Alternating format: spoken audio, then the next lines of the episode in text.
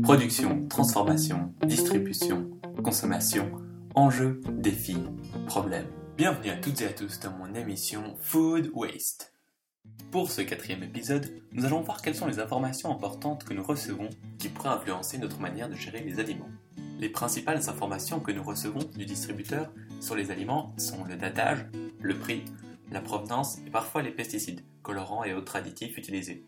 Mais sur les produits importés et les fruits et légumes, aucun datage obligatoire, car leur conservation est de courte durée.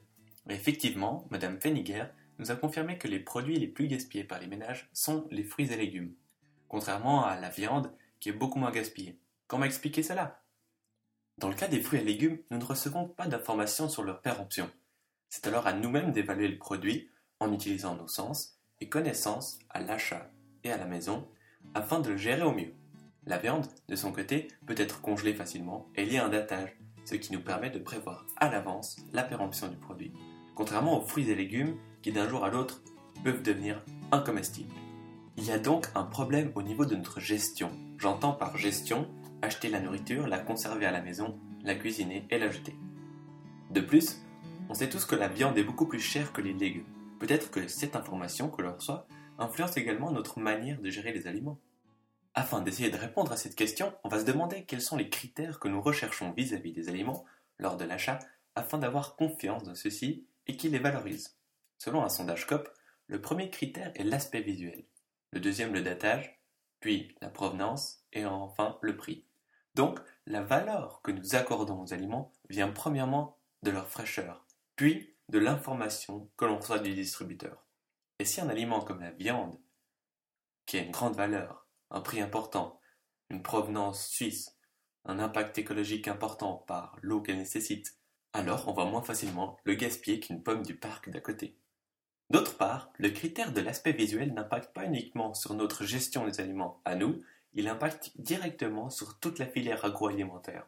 Cette exigence résulte d'un phénomène appelé calibrage, L'article de la RTS de 2012 sur le gaspillage alimentaire nous l'explique de la manière suivante. Je cite Le calibrage a été inventé dans les années 40 en France, car c'est le début du commerce à distance. On achète des fruits sans les avoir vus. Pour éviter les mauvaises surprises, on édicte de critères objectifs pour les fruits et légumes. On calibre le produit avec la taille et le poids. Dès les années 60, c'est toute l'Europe qui se met au calibrage. En 2011, cette norme est supprimée, mais les consommateurs et les producteurs gardent ces mauvais plis et continuent de produire et d'acheter des aliments jolis.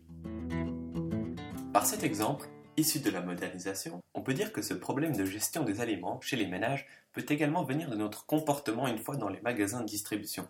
Si nous achetions tout selon notre envie et non notre besoin, alors on se retrouverait par la suite à la maison avec beaucoup d'aliments gaspillés, tout comme nous choisirions uniquement les produits les plus beaux. Et cela reviendrait pour l'agriculteur à produire trop d'aliments pour satisfaire une demande démesurée et gaspiller également davantage. On voit que dans la gestion d'un aliment général pour le ménage, trois aliments entrent en jeu. L'information que l'on reçoit, le datage prix-provenance, nos sens, connaissances, banane périmée ou non, et le stockage à la maison. Chaque aliment impose alors une gestion différente. C'est alors qu'avoir une bonne connaissance sur les aliments joue un rôle important, notamment car en premier lieu, nous nous fions à nos sens. On peut ajouter à cela le facteur suivant. Manger, en moyenne, représente seulement 10% d'un salaire moyen en Suisse donc se nourrir n'est pas cher.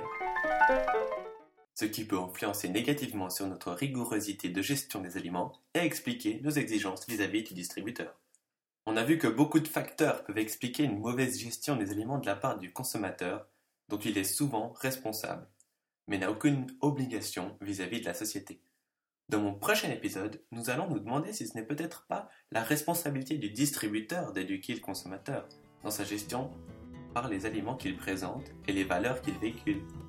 Mon enquête partira sur l'exemple du distributeur numéro 1 de la Suisse. Je vous laisse deviner. A bientôt et merci pour l'écoute. Ciao